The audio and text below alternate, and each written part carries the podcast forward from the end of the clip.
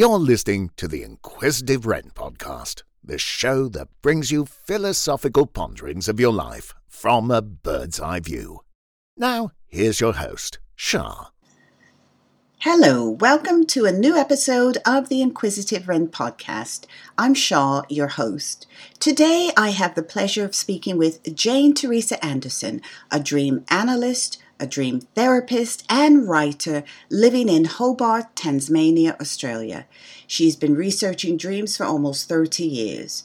She has published seven books on dreams and dreaming, and her latest book, Bird of Paradise, Taming the Unconscious to Bring Your Dreams to Fruition was published in May of 2020. She is also a writer of several ebooks available via her website. Jane is the creator of an online course called the Dream Academy and the host of the long running podcast series, The Dream Show with Jane Teresa Anderson. I am so excited to be speaking with her today. It's an intriguing topic, I'm sure you'll agree. So, welcome, Jane Teresa Anderson. Thank you so much. Uh, really a pleasure to be here. Thank you. Thank you. Now, I know that you're so uh, used to interviewing other people. So, um, but I know that you've done loads of interviews, television, uh, media, all sorts. So today I really want to delve into your work, but also I'm curious about how you were drawn to working with dreams in particular. So do you mind if we start there? What drew you to working with dreams? My total curiosity and all my dream experiences to start with. You know, ever since a child, I had very vivid dreams and they excited me. I, I was never really scared of my, there were some scary dreams as a child, but they excited me more than they scared me. So I had an inbuilt curiosity, it was probably boring everybody with them all the time as a child. had no idea why we had them, what they meant. Was it a separate place we went to? I had no idea, but they just intrigued me. And that intrigue stayed with me, you know, has stayed with me all my life. But I actually went and trained to be a scientist because I thought, for lots of reasons, that was what I wanted to do. And then it was much later in life, some 30 years ago, when I realized there was a particular week where everyone seemed to be telling me about a dream, even though they had no idea that I was really, you know, that it was a passion of mine. And towards the end of that week or two, I thought, you know, I really I have so much passion with this subject. I think that's really where I want to go. And I um, basically dropped everything and um, started researching the subject. Got a few hundred people involved in the research, and it all went from there. So to answer your, that's the long answer. The short answer is my passion and curiosity. Yes, but that's so important, isn't passion and curiosity? One of the reasons why I started this podcast. It must have been quite intriguing. So it, there's one thing to have those dreams and be intrigued by them, but I suppose there's another thing to actually analyze them. Do you think that most people want to have their dreams analyzed because they're trying to work out something for themselves internally? Or is it more of a um, curious, magical thing? Uh, both. I mean, once people get to know me, they know how I work. And so then they want to work with me because of the methods and the approaches I take. But, you know, there is a third category, which my brother is in. My brother says, I just like to go to bed and enjoy my dreams. I totally and absolutely enjoy the adventures of my dreams. And I would be distressed to learn anything about myself through them. So there's that category of people as well. Um, most people will come to me when they know a little bit about my work, and so they then know that uh, that working with dreams with me is finding out more about your inner life and finding out more about yourself, and in so yes. doing, then finding out more about your life. To me, the, the magic comes when you understand yourself through your dreams and therefore understand your life. And life is magical itself. So it kind of comes around full circle people that don't know my work as well will often say, Oh, what is my dream telling me?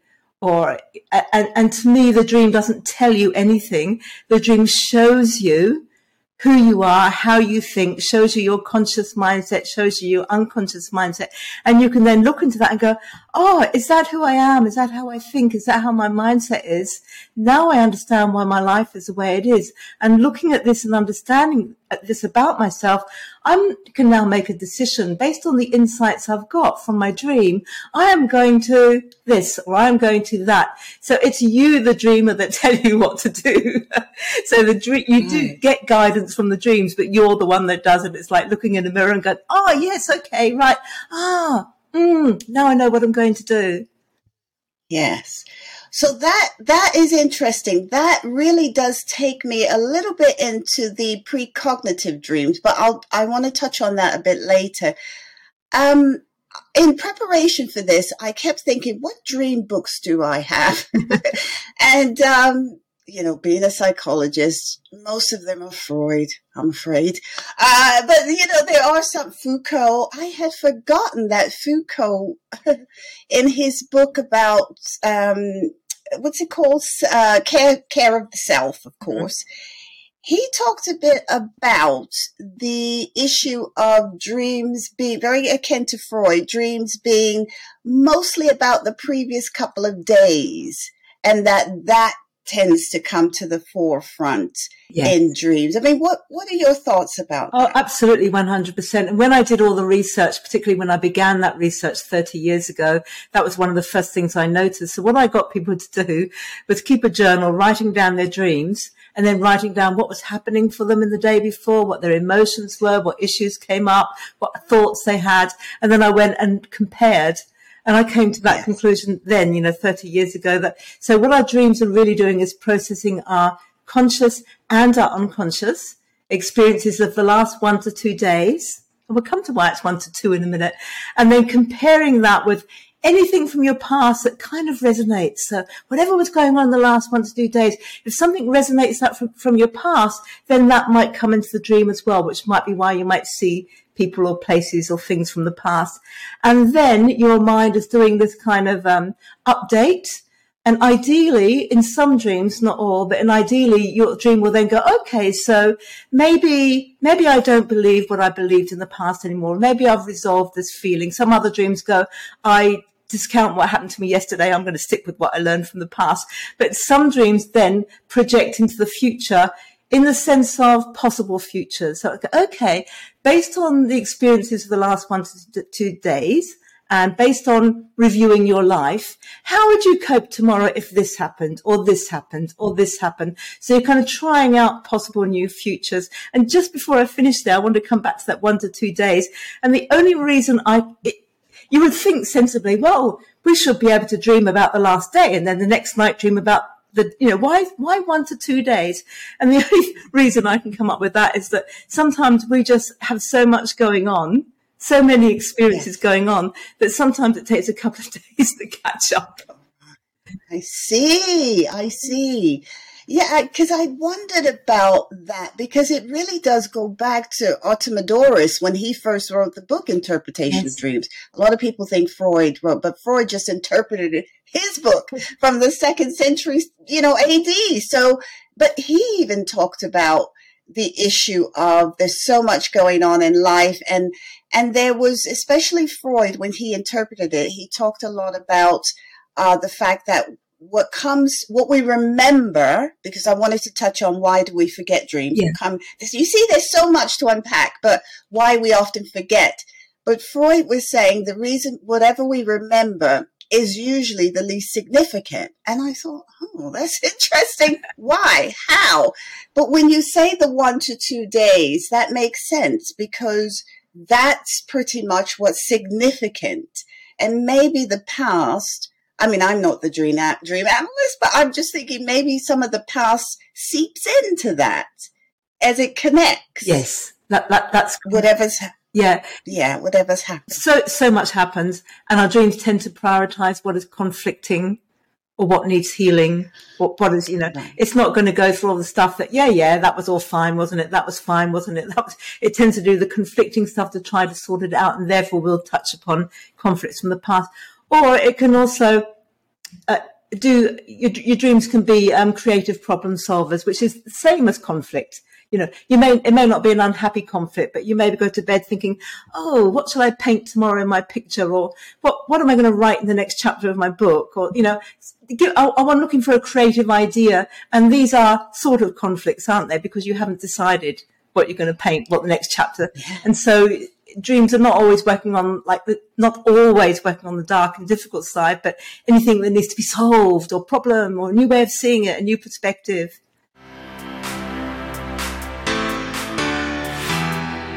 Podcasting can be a minefield when you're first starting out, so it was really important that I find the right partners. The team at Buzzsprout is passionate about helping you succeed. Join over 100,000 podcasters already using Buzzsprout to get their message out to the world. Follow the link in the show notes to let Buzzsprout know that I sent you, and you'll get a free Amazon gift card if you sign up for a paid plan. You also support the show.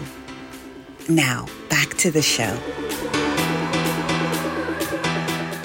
Yes, okay, what you just mentioned, that brings me on to why we forget dreams, or why do you think we forget dreams? So why why do we? Upon awakening, it appears that it just floats away. It does, doesn't it? We'll never know, Sha, but I have a feeling that, you know, many hundred years ago we probably didn't forget them. I have that feeling. Um, in the, in the sense of our brain, our brain is actually structured to forget them. But if we lay there and we bring out a dream, and I'll go over some ways to do that. You sort of catch on to the dream, and then you start talking about that dream to people, which I imagine people might have done many hundreds of years ago, not such a rush about life. Then in talking about the dreams, you're training your recall and keeping them alive and remembering them. So I think there was a lot more remembering in the past. One of the reasons we forget our dreams is simply that, particularly these days, either that we've been told as children, oh, don't worry, it's only a bad dream. It's not real. Just forget about it. So we do. Or we have a bad dream as an adult. We don't, don't want to go there. So you lock it down. But also most commonly because we jump out of bed. Got to get on with life. Got to scroll my phone. Got to go to work. Got to do this. Got to do that. And so we don't give ourselves that moment to remember. And in that, we're not giving us our brain or our mind the time to move the ephemeral nature of the dream into solid memory. So that is our task to move it from that dream that would just float away into memory. And so, you know, th- there's a sense in which we all need to dream because even people that don't remember their dreams do actually dream. And if you stop people from dreaming, but you allow them to sleep, they get very sick very soon. So we know that even if you don't remember your dreams and work with them, your dreaming is important for you physically, emotionally, um, psychologically, mentally, spiritually. Um, but remembering them and working with them gives you so much more consciousness around that. Yes. Mm-hmm. Yes, I suppose it's just another aspect that helps us to move through life if we can look at what we dream. Because why would we? Why would we dream? Uh, yeah. yeah. So um, this is the last time I'll mention Freud. I promise, uh, listeners.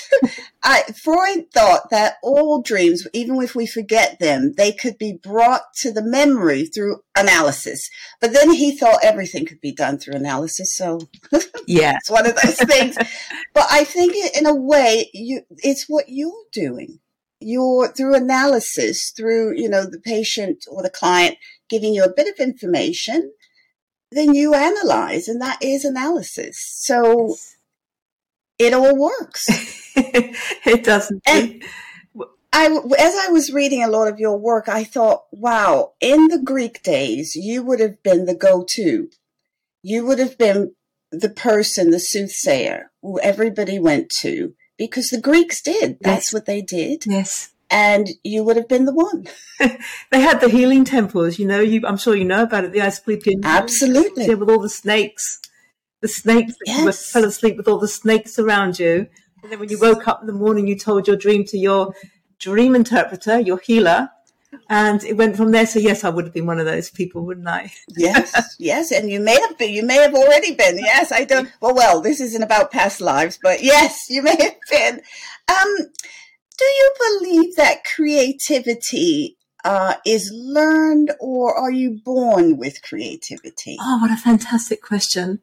I think both. I think I think we're all born with creativity because our job is to is to resolve problems and see life differently and learn. And in many ways that that demands us to be able to shift our perspective and see things differently. And that is creativity, isn't it, in a way? But I'm sure having said that, some people have a, a bigger genetic dose of creativity than others. It's easier for some people to be more creative than others. But I do also believe that we learn it. And I, I know that, you know, we, we, can learn tools and techniques um, to be able to become more creative, largely which uh, involve switching off our more analytical brains. But certainly talking with people about their dreams, I believe does um, broaden and deepen creativity because you're talking when you're talking about a dream that you've remembered, you're talking about something surreal, often um, illogical, irrational, and so you're in that space, and they, you're there, therefore also in that part of your brain which is then more open and more open to problem solving and creative and seeing things differently. So I think you know, working with your dreams, like so many other um, modalities and things that you do in life, um, can actually help you to become more creative. And I've found in my work over all these years that the people that come to me and work with it, a lot of people come, work with a dream, got what they need, gone off, got a life changing thing happening, fantastic, or I won't have that bad dream again, fantastic. Then other people stay because they just want to come again and again and again. And I found out that people that are very long term clients are often artists who are deepening their skills or they're people who, are, who discover new creativity and go off either full time or part time in that direction. So there's definitely a correlation between at least exploring your dreams and and opening your the ways in which you look at life. Yeah. As a writer, you are a creative person, although you're using concrete evidence and things in your books.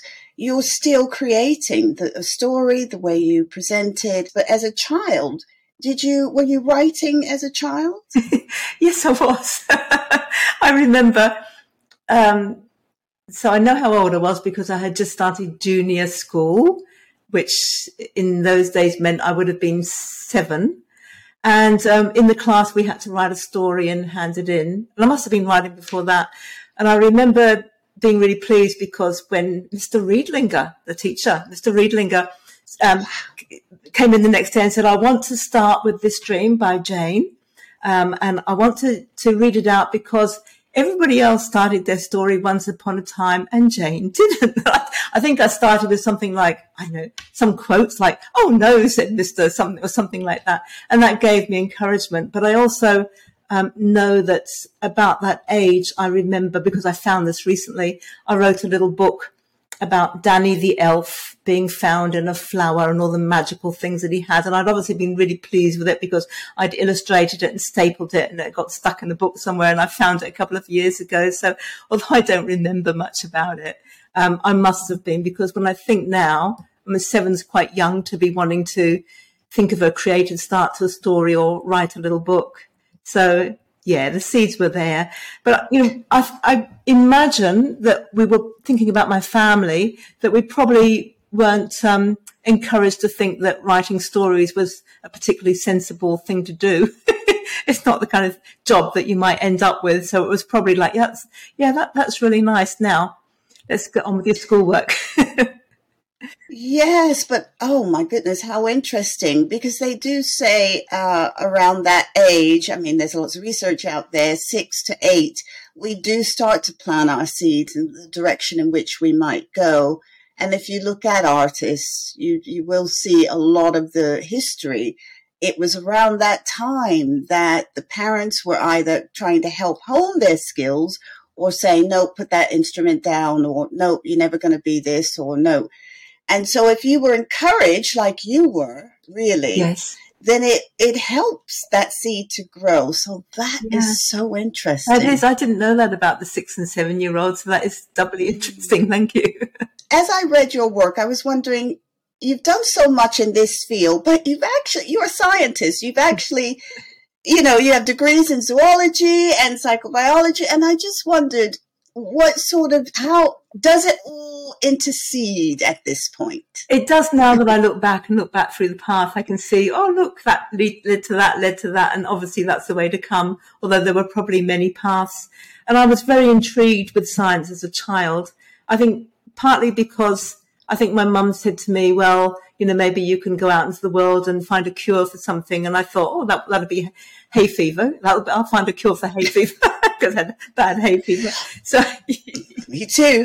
Yes, yes, thought, yes. I thought science, and then I, I had a situation at school where um, our teachers are so uh, responsible for the things that they say. I, a, science teacher asked a question. I think I was probably about 11 or 12. And a science teacher asked a question to the class. I can still remember what it was and it's irrelevant, but, and I thought, oh, I know the answer to that. I like, I can just work out the answer to that. I'll tell you what it was. It was, um, he said, if you've got a can of Coke and you, you punch a hole in it, you can't pour out the Coke.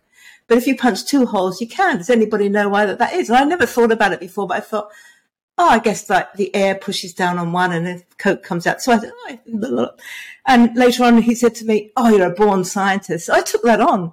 Now, was that a good thing or a bad thing? I don't know because it got me where I am, but then maybe I would have got here quicker if I hadn't gone the science route. Who, know, who knows? But I am grateful that I did for many reasons, partly because I've, I've been trained in that analytical thinking and the logical thinking and the breaking it down. And the other half of me is very strong, so I can balance the two. But also because, um, yeah, my degree was in zoology and I specialized and specialized into the neurobiology side of things. So that now that I look back, I think, well, I'm really talking about how our brain and our mind interprets the world around us. And that's what I was looking at then. How does the brain and mind interpret the, the, the um, information coming from the nerves from our senses about the world. So there is some kind of connect there that, that makes a lot of sense. And it does mean that when I write my books, and some of my books are more um, um, artistic in their creative flow than others. Others are very sort of sensible how to do this, and others are more metaphorical. And that's the kind of writing that I really enjoy. But it means that I can still take that structure that I learned in science. I can still take the hopefully um, rational explanations behind everything into place. So there may have been many paths to where I've got, but I'm pleased with I'm pleased with the one that I that I took. Yes, because as you say, it is still all interacted because you're also using critical thinking, I think, in your yes. in your work, and that's something that scientists must do. Uh, and I think I would think to analyze a dream, you have to have some type of critical thinking. Absolutely, yes. So, what was your first sort of paid job? My first, oh, my first paid job. I mean, I had jobs between, you know, when I was a youngster going through school. So my first paid job was um, working in an engineering factory, printing the factory side of things, printing little micro circuits for Concorde, the aeroplane, which was in development then so that was like a lucky little thing I got as an experience to be in a lab. Then I went through all the usual um, studenty things like being a cinema usherette and things like that, working yeah. in factories and packing stuff. Um, but my first job job, my first job job was, uh, I think my first job job was in a, um, a museum. So I'd started a PhD in London at the, um, the, the um, Institute for Medical Research. And after about three months, I thought, you know, I really think I've made a wrong choice here. I don't feel comfortable with it. I don't feel happy with it. There's a lot of vivisection involved, even though they were just goldfish and frogs. I didn't feel comfortable with it. And despite what I'd written on my um, grant application forms, I didn't really, really think that what I was doing was going to help anyone in the long run. It was on brain and nerves and conductivity. Um, so I left there. I left the PhD behind me and I had this sort of thought in my head that there's something else that I need to do. I don't know what it is, but it's much more grounded. It's community orientated. It's interacting with people. It's helping people understand things. I hadn't made the connection with dreams. And I went back to Glasgow from London, sort of thinking, oh, something will turn up because I've always sort of thought that. And within a couple of weeks, I was working at a museum back in my zoology museum um, sorting out, uh, uh, cataloging all the dead birds. And I thought this isn't really exciting either.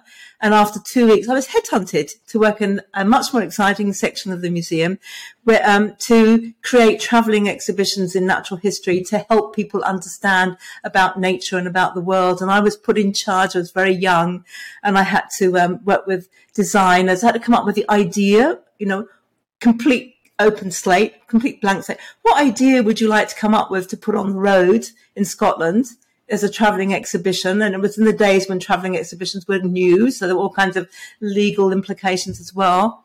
Um, you've got a design team to design stuff, see what you can get the museums to loan you. Not very much because they didn't really weren't used to having their stuff traveling about. And, and here was part of the key, I guess, um, write catalogues to go with it, write material, chat to the media about it, which of course has become a very strong um, focus. Everything I've done has involved the media since. And I love that job and I love the, um, just the, the blank slate and the creative opportunities. So when I look back on that, although I only did it for two years, um, it, it actually gave me a lot of joy. Was very stressful too because I was very young. Gave me a lot of joy and um, gave me all the basic skills, including the just jump in the deep end and just do it that I've needed throughout life. After that, I went and taught for a couple of years because I did along the way squeeze in a postgraduate teacher training degree, thinking back in those days that it was a good thing for a woman to do because wherever you went in the world, you could always teach. Would never do that these days. So I did actually go back and do my two years teaching science in high school to finish to complete the qualification. So that was my first two jobs. The correlation, the thread is all still there. Isn't it? I'm still teaching different. I'm still teaching. I'm teaching dreams. Exactly. I've got the media. Exactly. I've got the writing. I've got the. I've a total blank slate all the time. Exactly. At such a young age. And I have to say, as you were speaking about that job, the energy just rose there and I could, I could feel that excitement back then. It was amazing. So I could see that you were quite happy and also the responsibility. You know, when you're young, you feel good that somebody trusts you with that responsibility. So that is incredible. Yeah. I would think that that planted some seeds as well for you to to be encouraged to just move on. So yeah, yeah. But I love it when you said, "I just thought I'd squeeze that postgraduate in." Some people are crying, struggling, tearing their hair out. I thought I'd just squeeze that in. you did it, but yeah, we we know, don't we? We're either this or we're either that, and it's just one of those things. Some people will never pass a biology course, and and that's fine. Some people can't draw. it's wonderful. Um, no, no, I can't either. I mean, I can, but you can't make anything out of it. If you'd like to be a guest on the show, email me at inquire at theinquisitiveren.com. That's E N Q U I R E at theinquisitiveren.com. Be sure to check all social media, especially the Facebook page, for new topics and new interests. And if you're an expert in the field, I'd love to hear from you. Or if you'd just like to have a chat, contact me. Let's get you on the show. Now, let's get back to the show.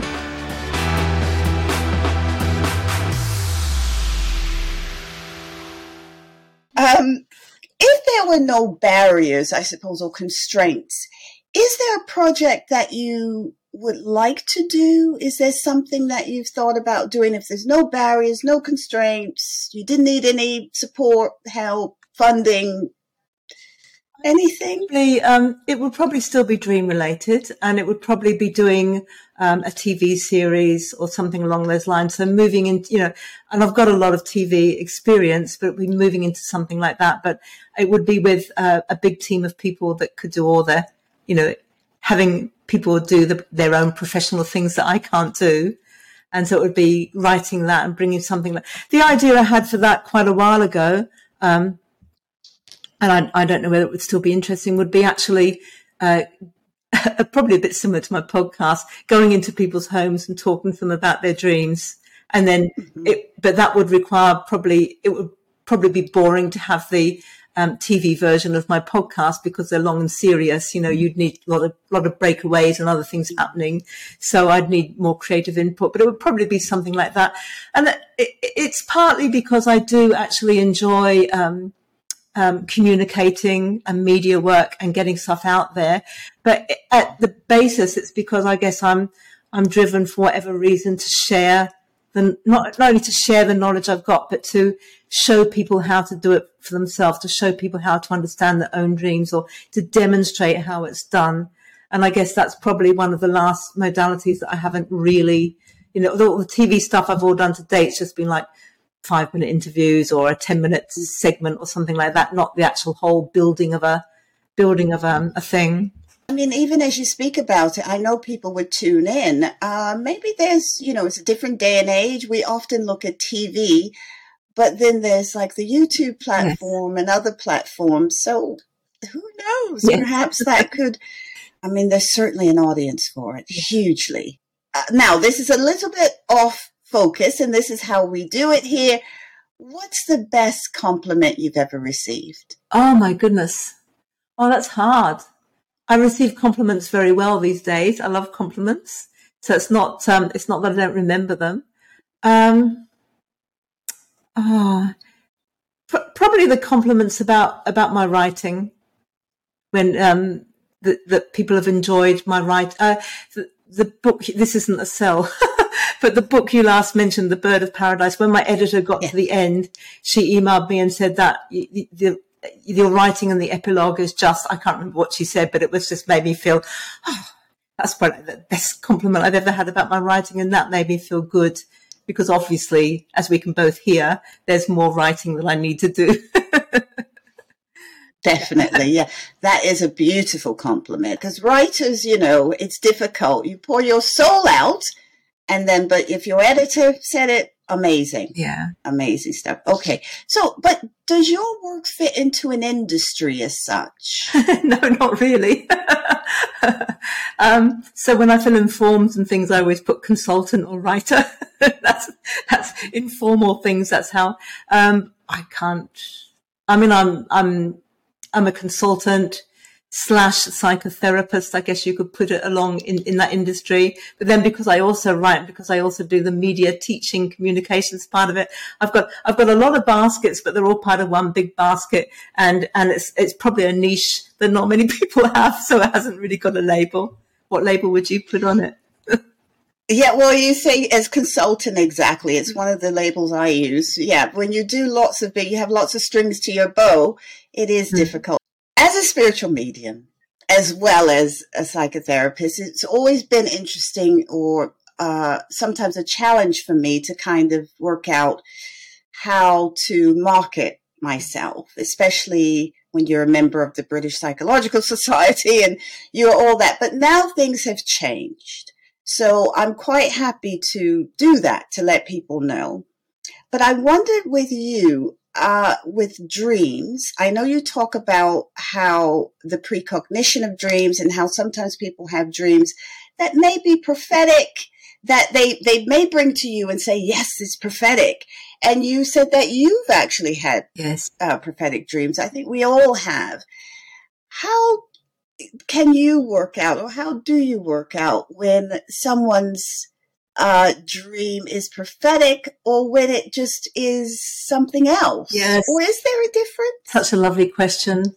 Um, and there's no yes, no answer to that. So, yeah, I've experienced a lot of precognitive dreams about my own life rather than about things happening in the world, um, at, with quite a lot of detail. And I don't so much now, although I do have a sense of things happening and, you know, apart from my dreams and and when I'm working with people, I can pick up on a lot of things. But in terms of precognitive dreams, I don't have so many now. When I used to have them for about ten years, you're talking about credibility. It was interesting because I was working on ABC radio. Um, I'm talking now uh, the very early 90s, 1990s on ABC. So ABC is like BBC in the in Britain, ABC radio mm-hmm. here. So I was talking about my dream work and had to was do we do talk back people calling in and listening and you know they knew I was a scientist. And then I, I got a lot of letters from people saying, but I have dreams about the future. How do you know? And I've never told anybody, but I'm just telling you because I'm worried that if I told people how they'd feel. And so I, I then had to say, well, actually, I, I do too. So um, why don't we do some research on this? And I mentioned it on ABC Radio, so they luckily embraced it as well. And I got a lot of people uh, volunteer to tell me their stories. I did a lot of research. I wrote a book called The Shape of Things to Come, which Random House Australia published in 1998. And so as a result, and included in that, I, I got my, you're talking about past lives. I got myself, I had this idea that I wanted to be hypnotized, not into my past, but into my future. And, and then see, like just be hypnotized one week ahead, two weeks ahead, and just have it tape recorded between me and the hypnotherapist and see what happens.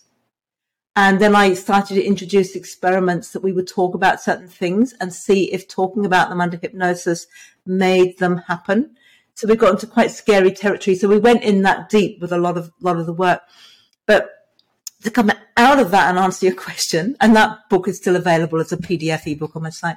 Um, what I, the conclusion I came to from my own dreams and everybody else's was that dreams that are precognitive, um, if you also interpret them uh, as in meaningful of what's going on for you in your inner world, they are equally valid. You can say, yeah, that's actually is happening in my inner world.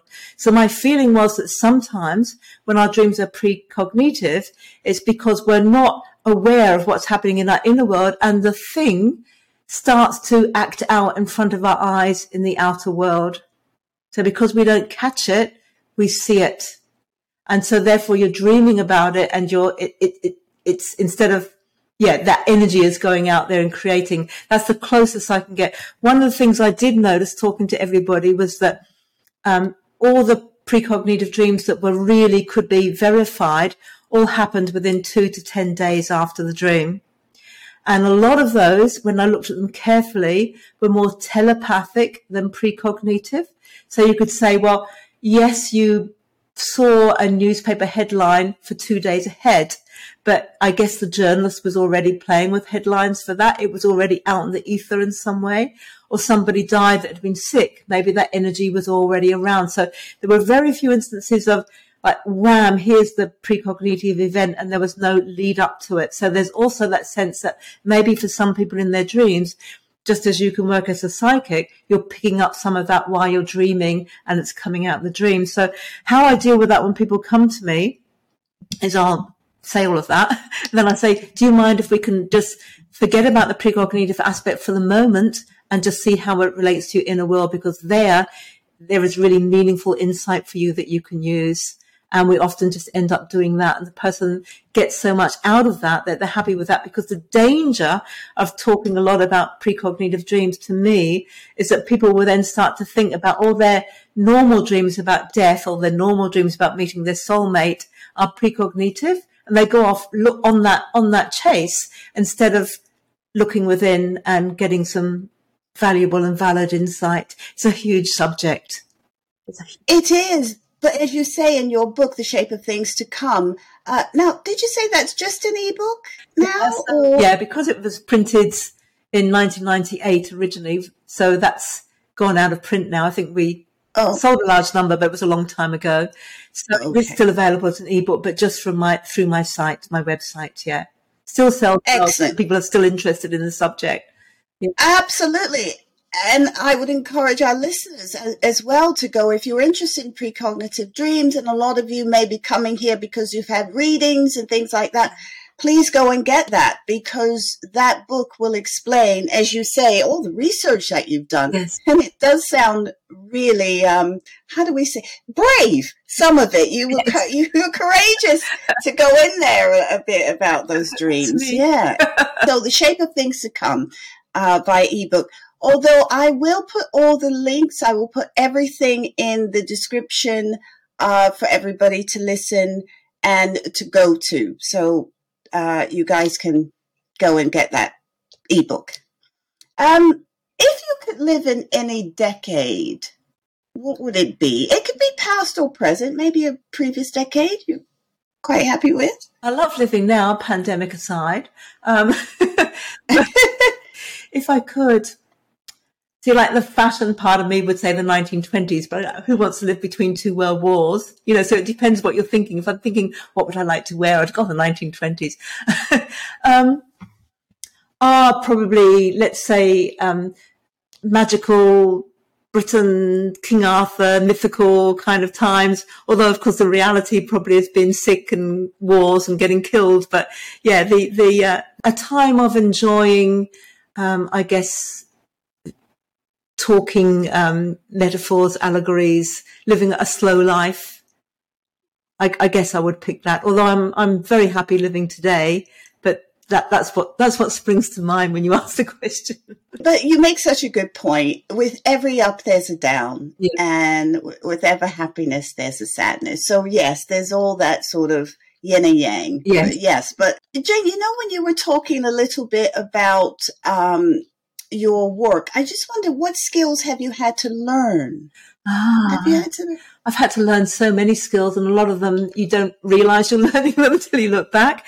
I mean, one big one was podcasting.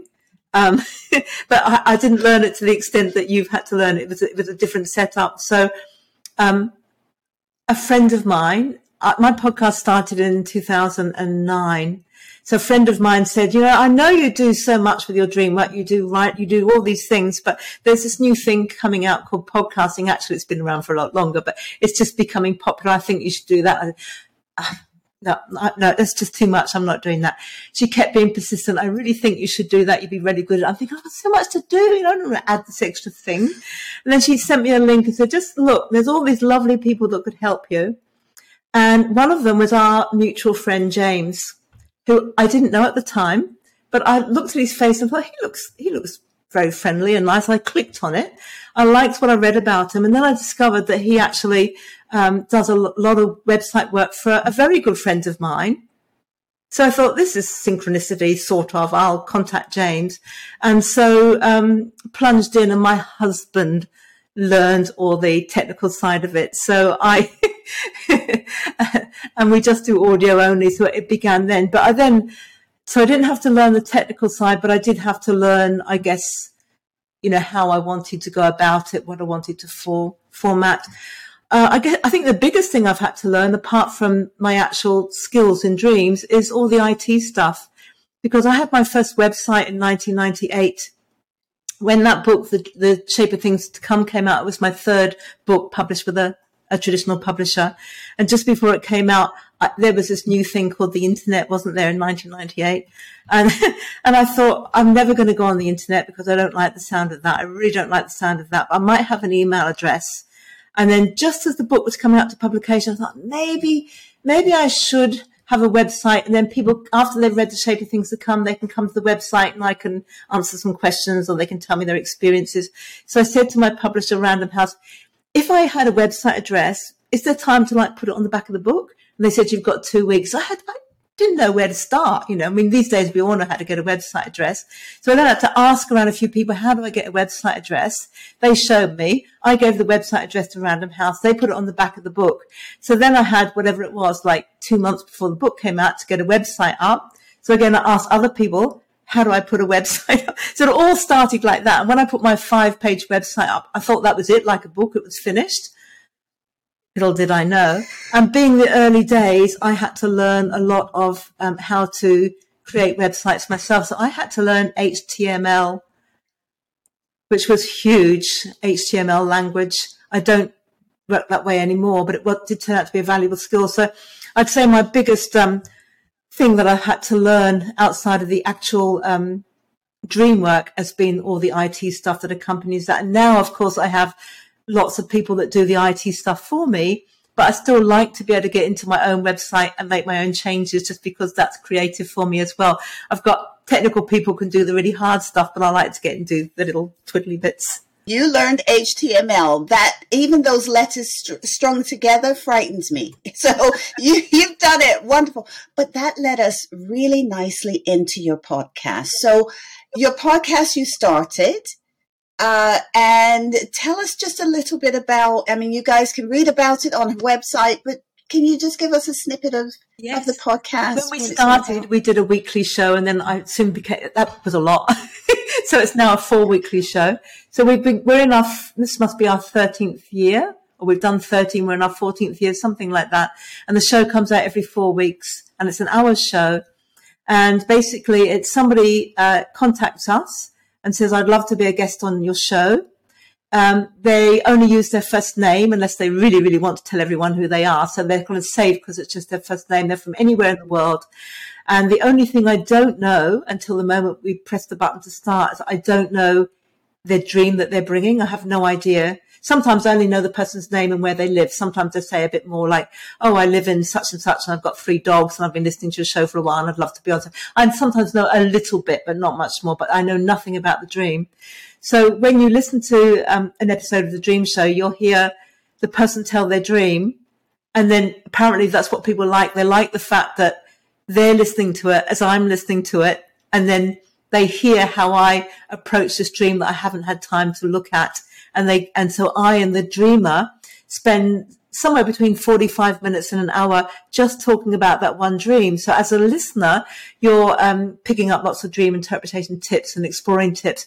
But people tell me what they love the most is where as the, the dreamer will begin to tell their story about how the dream relates and you know what's happening in their life and people say they love listening to that hearing what's going on for someone else and what resonates with them or what they learn from another person's story. So in a sense, the dream exploration is one thing, but it's also a vehicle for talking to someone quite anonymously about their life. And because it's anonymous, they go very, very deep. There'll often be a little cry and that's okay and it's good. So, um, yeah, that's what, that's what the dream show is about. And 13 years, congratulations. Thank you. Because that is an extremely huge feat. and I would say uh, they're open, but they're, they're transparent, everything. And I do feel with listening to some of the voices that they are um, almost desperate at times to hear the interpretation, to get exactly what they need from the dream. Yes. Uh, it's fascinating. And you are one of a kind. So that is a niche. Thank you. It is definitely a niche. A niche. I'm not by an expert. Keeping on going. you are indeed. And so, yes, everybody listen to uh, Jane's podcast, please. With a bird's eye view, if you could, let's say, carve anything into stone, what would it be? Oh, if I could carve anything into stone. Uh, so I'll say two things. So one thing tells me it would be some kind of amazing um, statue with hieroglyphs on it or something that whenever anybody's eyes are lighted upon it, they would instantly understand how to look at their dreams. That's the magical side of me answering. The other side of me would say if it was something to put in my house or my garden, it would be a bird because I love birds. Yeah. Oh, lovely. And where you're living as well, um, would that be just very nice open spaces and forests and trees and I live nature? in such a magical place. I was born in England. I live in Tasmania, which is in Australia. But there's Australia, the big continent, and there's Tasmania as an island state at the bottom. So we're only hot on maybe 10 days of the year. The rest of the day, our weather is uh, warmer than Britain, but not much warmer. And there, uh, although we live in the capital city, Hobart, it's a very small city. So we live, I can walk into the city in about five minutes. At the end of my street, I walk to the river, which is like an isolated beach.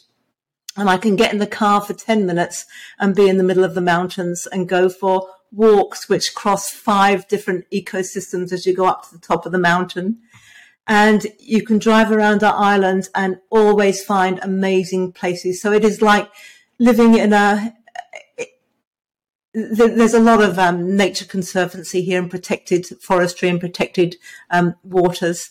So it's like living in a beautiful, one of the last uh, natural areas of the world and also having a very reasonable sized city on your doorstep for all the things that you need a city for.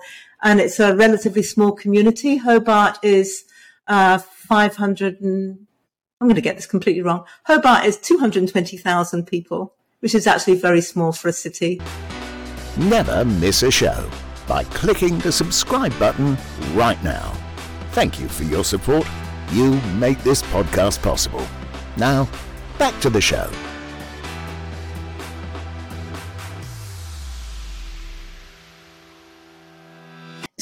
Can you tell us a little bit about the Dream Academy?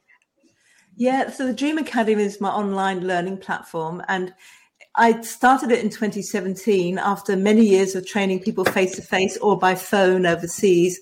And I thought, you know, I can make this much easier by putting these courses online that people can go and learn themselves. So I um, it's been going for four years. There are four courses on it. You start with how to interpret your dreams step by step, which is, is, is there for people to learn how to do it themselves. And you can go through to actually courses on how to become a professional dream therapist as well. So the approach is there's videos of me, a pre-recorded videos of me, um, charts to download, and I take you through filling in the form. So you take a dream and you, you, I ask questions and show you techniques, and you fill in the form as you go with your answers, and that leads you to a dream interpretation. It was really interesting for me to do because I had to actually stop and think ah, it's one thing training people by phone or face to face, but actually putting this into a different format really need, needs me to think differently about this. So I had to think then, you know, how can I convert what I know into charts that help people to understand or things to do, exercises to do. So it was very enjoyable. And, um, yeah, we've, we've got students from all over the world and they're doing their thing. And once you um, enroll in a course, it's lifetime. There's no hurry or worry. You just take all the time, go at your own pace and um, yeah, the Dream Academy. Well, what do they get at the end of it? Do they get a little yeah, certificate and can do. they move on to other things? They do. That you get there are four courses and you get a certificate at the end of each one of them. So the first two courses, there's a test that you do online, and provided you pass the test, you get the certificate. Um, and the last two courses, the professional ones, you actually work with me as well. And so, um, you know, the first one you you fill in in in the the training to be a dream therapist you actually go out and you get volunteer clients and you work with volunteer clients and you fill in a course diary which I then write and then we discuss it and then I give the certificates based on that. So it's assignment based so they're very different. But the first one which is really you know for people that just want to um, just learn the tools themselves that's the that's the that's the place to start. Go through it, get the certificate. You can either just sit there and do it yourself, or you can say to people, "Hey, I've I've got this course, I've done it. Let me help you understand your dreams because I've got these tools and techniques that I've learned from Jane Teresa." Amazing. But that does lead me into your mentorship because that's something else I, I hadn't mentioned a bit. Oh, yes. Uh, so you do a lot of mentoring. So can you just tell us a bit about that? Yeah, please? I've got two, two avenues of mentoring. One is mentoring students at the Dream Academy. So often people will do the courses and then say, actually, I'd really also like to be mentored. I'd like to do some extra work with you. And um, people doing the dream therapy course in particular. But I also have another strand of mentoring, which is, it began many years ago when people said, I really like what you do and I like the way you help people, but I don't remember my dreams. Can you give me some of that magic? so I just, am available to talk to people as a traditional mentor, which is when people just want to talk about their life or ask questions or say, "This is happening in my life.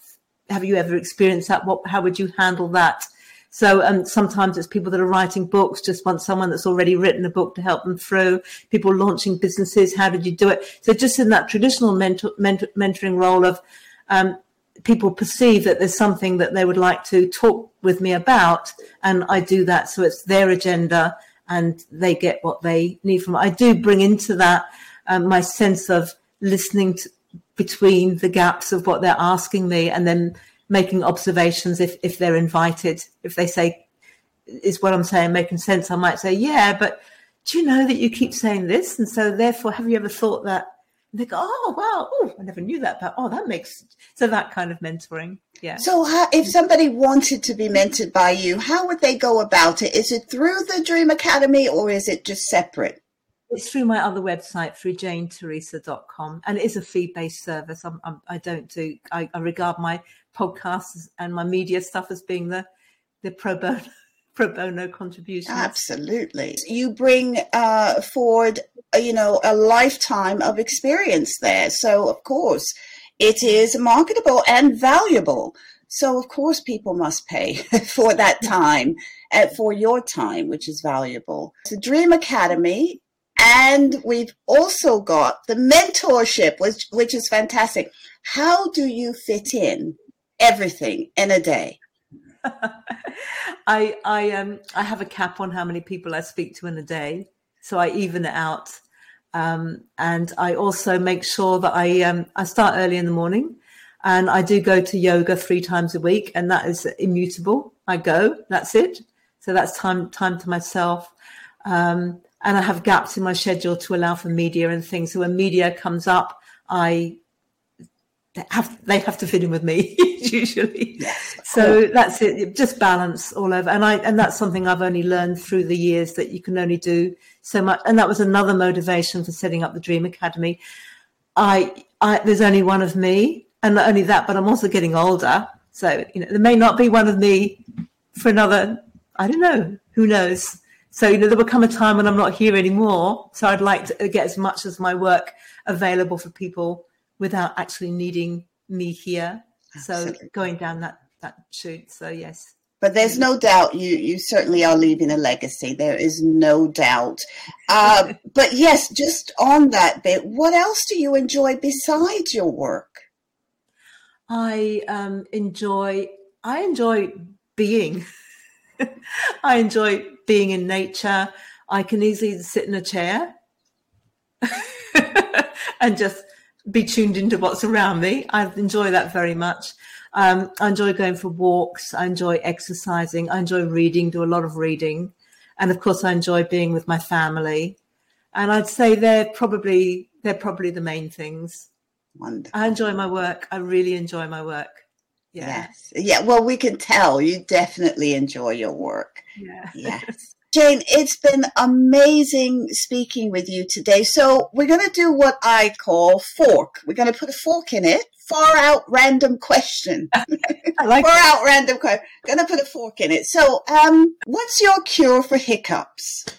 Oh, luckily I hardly ever get hiccups. But if I did, it would be holding my breath for a minute because that's what my husband does, and he gets them a lot. Holding, so you just hold your breath for a minute. Yes. Perfect. Excellent. There you have it. Cure for hiccups. Jane, thank you so much for today. It's been absolutely fascinating. I very much appreciate your time. I know you're a busy lady. and um, yes, I will put all the links to everything. I would also encourage people to go and try and get, I, I would assume there's a waiting list, but try and get a dream analyzed on the Dream Show. Thank you, Sha. That's I've really enjoyed speaking with you. And yes, there is a waiting list, but you don't get on it unless you get on it. So there we go. You have to start, start to start. I may even get on it. So yes. so thank you again. That's been amazing. Have a fantastic evening. Yes, it's evening. Yes, thank you. Yes, evening. Have a beautiful day. thank you so much. Thanks so much for joining me today. Be sure to follow on all podcast platforms Apple Podcasts, Spotify, or wherever you're listening. Also, check all social media, especially the Facebook page, as there'll be new topics listed and new guests. And also, Twitter will always have the new and upcoming episodes. But make sure you subscribe so that you never miss an episode. See you soon.